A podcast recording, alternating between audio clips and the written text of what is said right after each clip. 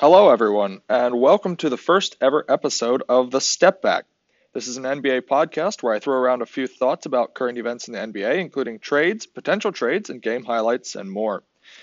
Um, I am a Rockets fan, so I am not going to start off every podcast by talking about the Rockets, but you'll probably hear a lot about the Rockets. Um, they were a team that obviously, if you follow the NBA at all, you know they started out very weak uh, this season, and they are strengthening. They have won nine of their last 10 games, uh, thanks to uh, people that they have signed more recently, such as Austin Rivers, who they picked up from the Wizards.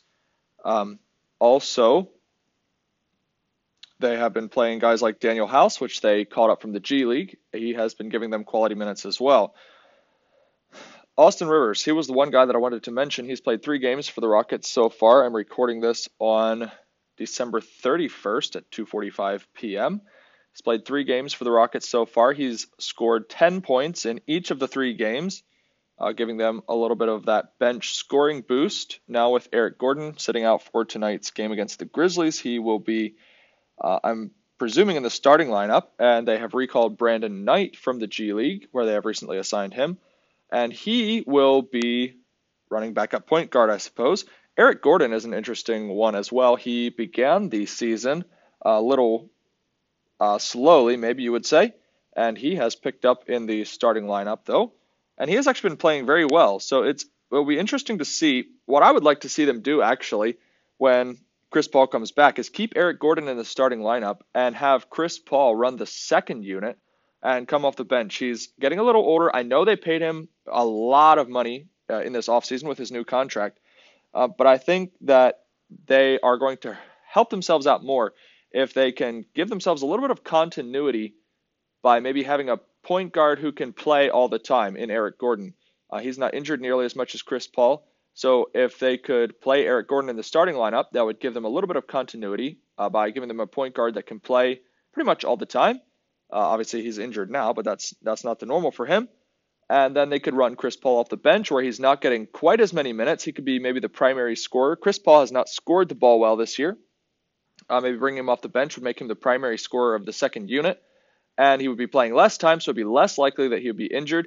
And if they come to the playoffs and they need Chris Paul a little bit more, then maybe he would be healthy and they could ramp up his minutes, possibly putting him back in the starting lineup if they need uh, to be to have a little bit more of a smarter point guard. I'm not saying that Eric Gordon is not a smart point guard. I'm simply saying that if they needed a little bit smarter of a point guard, they could pop Chris Paul back in the starting lineup, no problem. Everybody on the team knows how to play with him. Um, there was maybe some chemistry issues with him and Austin Rivers, but um, we'll see how that works out. They so far haven't played together at all yet, but we'll see how they mesh when Chris Paul comes back from injury. Um, there was another interesting thing. Uh, the blurb that describes this podcast said that I uh, go over trades and potential trades. Uh, there's one potential, it's not a trade, but it's a signing that I wondered if the Rockets could make to help with their depth issue. Recently, the Nuggets have waived Nick Young. That Nick Young played four games with the Nuggets, and um, recently he was waived by the Nuggets. And I wondered, I think the Rockets still have their mid-level exception which they could use to maybe sign Nick Young. I'm not sure how much of a help he would be. He played on the championship Warriors uh, last year and helped them to a title, I guess. So uh, maybe that's one more uh, pickup that the Rockets could make um, while he's still available. I'm not sure how much help he would bring. Uh, the Rockets, I mean, maybe he could take some of House's minutes. House is still young. Nick has the playoff experience. Maybe it would help, maybe it wouldn't. I don't know. Like I said, these are just things I'm knocking around uh, because it's interesting. Uh, moving to another team in the West, the Lakers uh, have played three games now without LeBron James. They lost the first two, and after they lost those two, I was kind of tempted to say, you know what, these are just the same Lakers that we had at the beginning of last year. They're not really capable of winning without LeBron James. They're just a young team that's still trying to figure it out, and they really don't know what they're doing. However, last night they pulled out a good win against the Kings. They had lost to the Kings. Um, I think it was one or two nights before that. Uh, but then last night they pulled out a win against the Kings. It was a close game for most of the second half. until the last quarter. They poured it on and they were able to push ahead and and they were able to win the game. So they're figuring out how to win without LeBron. They're young players who were young last year and maybe didn't really know how to play that well. A lot of them were rookies. Um, Kuzma and Ball and Ingram and Hart, they're a year older and a year smarter and maybe playing along with LeBron James for the first 30 games of the season. Uh, maybe gave them a little bit of smarts that they didn't have last year. Uh, definitely, of course, playing with LeBron James is going to be a help to anybody. So I think he gave them a lot of pointers. Even though he's not playing, he's still on the sidelines. He can kind of give them pointers as they're playing. Maybe he has even a better chance to um, give them pointers when he's on the bench. He can observe the game from the outside, not necessarily uh, worry about himself in the game, but he can, uh, yeah, just give them pointers as they play. So it'll be interesting to see how many more games James misses and how the Lakers fare in the meantime. Um, so it'll be it'll be interesting to watch that. Um, now I want to look at a few falling teams and a few teams that are up, and we're going to begin that with the Magic and the Pistons, both teams from the East. Uh, I believe right now they sit in the eighth and ninth seed. Uh, the Pistons in the eighth seed, Magic in the ninth. The Pistons just beat the Magic last night. Um, the Magic are now four sorry, I think I said that backwards. The Magic beat the Pistons last night on that nice floater by Evan Fournier. The Magic won. Their their record is now four four and six over the last ten games. The Pistons are three and seven over the last ten.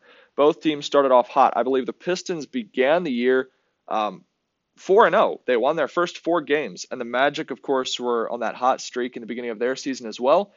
Uh, it's not looking so good for either of those teams, really. Uh, they're both falling um, at least for the Pistons, it's not really like they have injury to blame uh, or the Magic. It's just, I don't know if it's maybe a tougher strength of schedule or whether it's just a long season and not really a, uh, for the Magic, maybe not really a clear star on the team to give them um, whatever, veteran guidance, not a superstar anyway. They've got people who are playing well. Um, Nikola Vucevic for the Magic He's been very good. Um, and also, Aaron Gordon had a good night last night, and it powered them in their win over the Pistons. The Pistons um, have Blake Griffin. Um, he is, I would say, the most talented player on the team. Um, he's come alive from three point range this year. He's hitting that as a, at a good percentage. I don't have the numbers here in front of me. He's doing well. Uh, as a team, though, they are three and seven, like I said, over the last ten games, and if they continue to slide like that, there are other teams which we will talk about. Um, one team who has a possibility of passing both the Magic and the Pistons if if the Magic and Pistons don't turn things around here shortly, and that is the Nets. They are seven and three over the last ten games. They lost their last two actually. Before that, they were nine and one, and amazingly, a lot of that stretch came without uh, Caris LeVert, who injured his ankle, of course uh, a month ago or whatever. And the interesting question I have with the Nets is can they hold out until Caris comes back? Obviously, they've been playing very, very well. Spencer Dinwiddie signed that, I think it was a three year, $34 million contract with the Nets.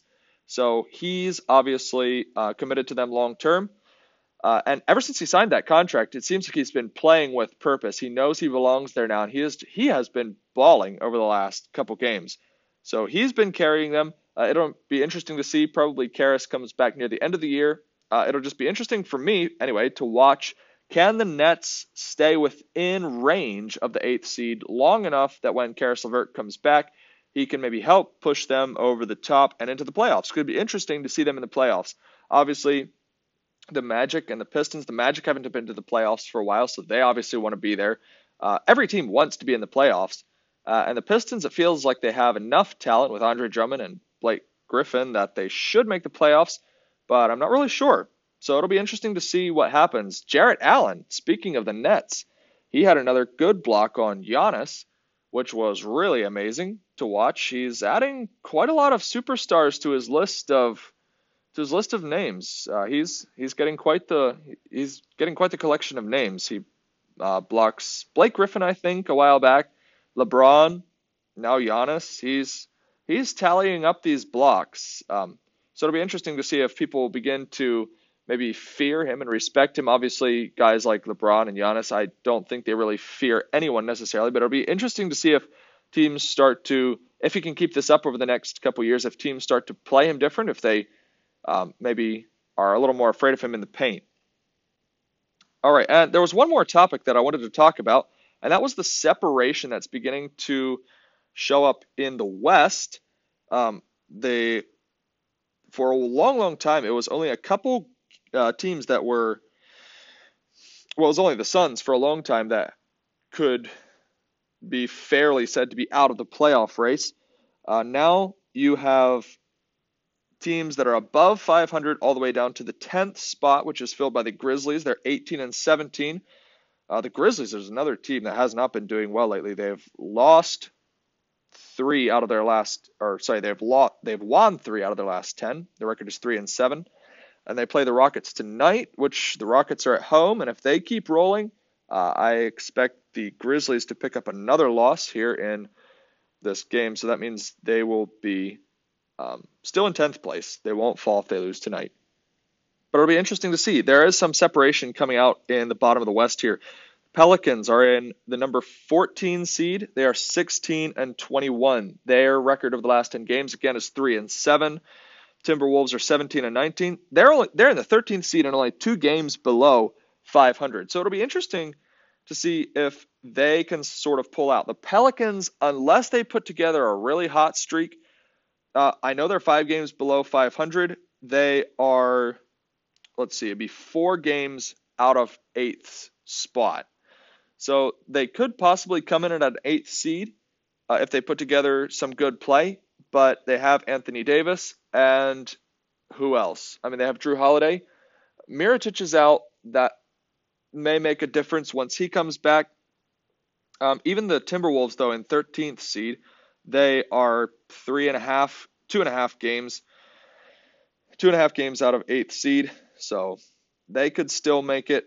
It just feels though that there's a little bit of separation coming out.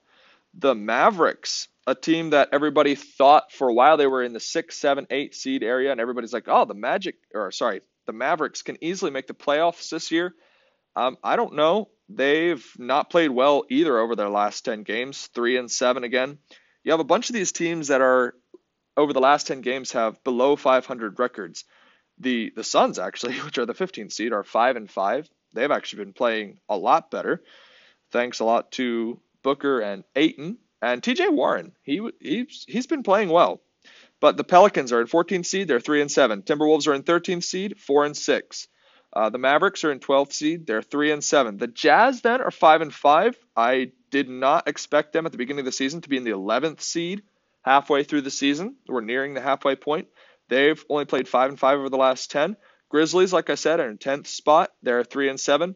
The Kings, which I was really surprised uh, how well they caught on this year and how well they've been playing. They've been in and out of the playoffs. They're sitting in the ninth spot right now, um, half a game below eighth spot. They've split their last 10, 5 and 5. And then we have some teams that are falling. The Lakers, like we said, uh, they're four and six over the last ten. Uh, of course, that's because they have lost two out of their last three without LeBron. The Spurs are seven and three. They take a lot of twos, but man, they're still winning games. They're three games above 500. Maybe not winning like they have in previous years, um, but if they keep up this trajectory, they could possibly still finish with 50 wins, which they have done for the last long time. Blazers uh, split a pair recently against the Warriors. They won one, lost one. They're six and four over the last 10 games, kind of iffy. The Rockets, of course, are the hottest team in the league right now, nine and one over the last 10. Then the Clippers, somehow they've gone four and six over the last 10, and they're still in fourth place. It'll be interesting to see where they place eventually. Um, for now, they're holding home court advantage. And then, of course, the Nuggets are on the top at six and four. They're only half a game ahead of the Warriors, who I think eventually will dethrone them. We'll see what happens with the Warriors uh, in the rest of the season, though. That'll be interesting to watch the Warriors. I know I didn't cover all the teams there. There's one more team I want to cover yet, and that is the Bucks. Uh, they are supposed I mean, they're half a game behind the Raptors. They're listed as the number one seed though because they're point differential is uh, a couple thousandths better than the Raptors. They're 25 and 10 on the year so far, 8 and 2 over the last 10. The Bucks are the legitimate contenders. There's no other way to put this. Uh, when they have a center in Brook Lopez who's shooting eight threes a game and making them at a very good rate, uh, that's just hard to defend because Giannis doesn't really have a shot, but he, like we said, other than Jarrett Allen who blocked him recently, there's not a lot of guys in the league who can actually go inside the paint and and challenge him when he's on that drive. He can.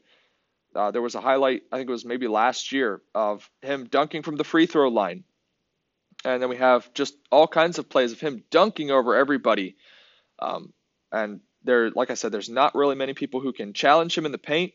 There's not really many people who can challenge him anywhere. And if he, of course, keeps practicing his three point shot and gets it higher, or even just his his two point jump shot, he will be uh, a clear leader for for the Bucks team. And of course, the rest of his team is playing excellent basketball as well.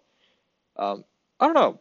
I feel like I should highlight a few more of these teams from the East. Uh, we went over the 8, 9, and 10 seed, the Pistons, Magic, and Nets. Um, other than that, there's not really a whole lot of teams that jump out at me in the Eastern Conference. Um, maybe the Pacers. The Pacers, man. Nobody talks about the Pacers. Why does nobody talk about the Pacers? They are 24 and 12 on the season, two games out of number one seed, and nobody's talking about them. Um, they have put together an excellent season. They were without Victor Oladipo for a long time, uh, well, a month or so, whatever it was, and they still won games, which is why they are in the third seed. Um, if they can keep up their good play, they have uh, a chance maybe to pass up some of the other teams. Uh, Toronto has only gone six and four out of the last ten, while Milwaukee and Indiana have both gone eight and two. So I, I'm not saying the Pacers are going to end the season being better than the Raptors, because I, I don't believe that to be true. I believe the Raptors will end in the number one or two seed. Depends how the Bucks play. Um, I think the Bucks are legitimate challengers for for that number one seed, even over the rest of the season. I know we're only halfway through, but I think the Bucks have what it takes to uh, to to end in the one or two seed. Which brings us to an interesting discussion. How does one through five pan out in the East? We have right now, as of December 31st, the last day of 2018, we have the Bucks at number one, Raptors number two, Pacers three, 76ers are four, and the Celtics are five. I think there's a big enough between five and six, which is uh, Boston Celtics and the Charlotte Hornets. There's a four game gap between the number five and six seed. I think those five are obviously going to stay the top five. The bottom three playoff spots are going to be pretty fluid. Right now, it's the Hornets at six, Heat at seven, and Pistons at eight. Um, other than that, I think the top five are going to stay the top five. It's really interesting to see. Um, there for a while, the Celtics, of course, were playing pretty bad. Uh, they had maybe some guys missing and guys who uh, it was kind of maybe not clear if everyone knew their roles or what they were supposed to be doing. Then for a while, it looked like they had figured that out. I think they had won like 8 of 10 or 9 of 10 there for a little while. Now they're back down to, uh, in their last 10, they've won 6 of 4. So I, I'm not sure how to feel about the Celtics. I certainly, at the beginning of the season, before anybody had played any games, I would have put them at the number one or two seed, but that's obviously not the case in uh, in the first half of the season. Now they are not anywhere near falling out of the top five. They are 21 and 14, four and a half games out of the top seed. So it'll be interesting to see what happens with them. The 76ers, besides some of this noise that you're hearing that, oh, it's time to move on from the Simmons Embiid Butler trio, there's a bunch of guys that can't shoot and they all need the ball and blah, blah, blah. They've managed to stay ahead of the Celtics. They're a game ahead of them. They're 23 and 14. Uh, they're two two games ahead in the wins column, tied in the loss column with the Celtics. So it'll be interesting to see how that all pans out with the um, with the 76ers and the Celtics. It'll be interesting to see who ends the season higher. And then the Pacers are even uh, a game and a half above the 76ers yet. So I think there could still be a, a fair amount of movement within the top five of the East, but it'll be interesting to see what happens there. I don't know. Maybe maybe um, the Celtics trade away some of their talent for another uh, player. Maybe they simply trade them away for more draft picks. Uh, they've been stockpiling enough of those, and maybe they uh, move Gordon Hayward back to the starting lineup. Maybe they make some other changes and they go on a tear, which they easily could. They're a very, very deep team, and they could move um, up to maybe fourth or third. Right now, it's amazing. With all the talent they have, they're not even in home court advantage. They are just outside of home court advantage, um, which makes an interesting scenario for them.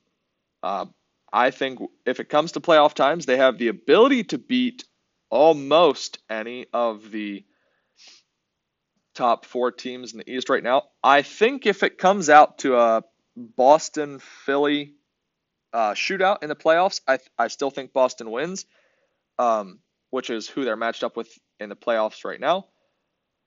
Uh, simply because Boston has a lot more guys they can rely on and a lot of playoff proven players. You're not relying on Landry Shamet to win you a playoff game. You're relying on um, Rozier and Brown, guys that have played in the playoffs. Gordon Hayward, who is a very good player, and he's rounding into form slowly but surely. Uh, you've got guys like that. So I give Boston over Philly in the playoffs. Um, the Boston beat the Bucks last year, but man, I'm not sure if they could repeat that. I I think it would take seven games to figure it out. I really do. So it'll be interesting to see how the playoffs work out in the East. In the West, same thing. Um, wow, playoff matchups. Nuggets against the Spurs. Uh, with Nuggets having home court advantage, that's how the playoffs would be in the West right now. I would probably give that series to the Nuggets. Um, coach Pop is a great coach, lots of playoff experience, lots of championship experience. Um, Nuggets missed the playoffs by a game last year, uh, but they have been on a tear this year. Uh, right now, the Warriors are matched up with the Trailblazers. We just saw them split a pair there. Uh, each team winning their home game, I think it was. So yeah, I don't know. That I would I would obviously give that to the Warriors. I'm not hesitating because I'm wondering who would win that series. The Warriors would win that series. Then the Lakers would be matched up with the Thunder right now. That could be an interesting um, playoff, a dynamic Westbrook George against um, LeBron and a bunch of young guys. And then the Clippers and the Rockets, which I would, I don't think I'm being biased here, but I think the Rockets would probably win that. Uh, right now, they're only half a game behind the Clippers. The Clippers have been falling. The Rockets have been rising rapidly. They have cleared the takeoff pad for sure. So I think I would give that series to the Rockets. And then from there, um, I just said I think the winners would be the Nuggets, Warriors, Rockets, and I didn't pick a winner from the Thunder Lakers. I'm not sure. I I would have to see that one play out as well. So then your second round of the playoffs would get really really interesting. Uh, anyway, this is just an introductory podcast. Um, it's not a full full length podcast. I would hopefully maybe in future pods. This this is pl- I'm planning on this maybe being like a weekly podcast, maybe uh, every 10 days. I'm not sure how often I'll be able to get a pod in, but we'll see. And um, so I would I would assume it would be about a half hour or 45 minute pod normally. Um, we'll see how what kind of information the NBA gives us, what kind of topics it gives us to talk about, highlights or um, trades or trade scenarios that could possibly happen or that would make teams really interesting. I didn't have a lot of time to talk about a bunch of trades. There are guys stuck on teams that I would love to see them move. I would love to see Kemba Walker somewhere else. I love Kemba. I'm a huge fan of his.